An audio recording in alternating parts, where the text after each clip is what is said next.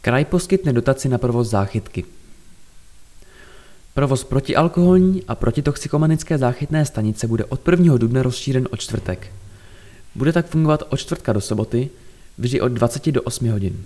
Stejně jako v minulých letech bude zajištěna služba také v případě konání akcí, při kterých lze předpokládat větší výskyt osob narušujících veřejný pořádek pod vlivem alkoholu. Provoz bychom těžko financovali bez dotačních prostředků od středočeského kraje. Ten pro letošní rok poskytl dotaci ve výši 3 milionů korun, což zajistí základní provoz služby. Uvedl starosta Jan Konvalinka s tím, že pro rok 2021 činila dotace 2 miliony 580 tisíc korun. V roce 2021 využilo služeb zachytné stanice 156 osob. Z toho bylo 23 žen. Celkově se jednalo o 14 záchytů méně než v roce 2020.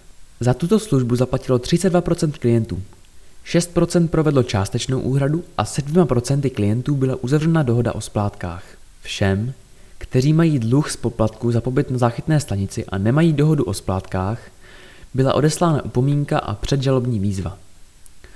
V případě, že je platba provedena do 7 dnů od záchytu, vyjde nocleh za 2,5 tisíce korun. V případě pozdější úhrady je to 3,5 tisíce korun. Kontaktní číslo pro příjem klientů v provozní době protialkoholní a protitoxikomanické záchytné služby je 773 775 889.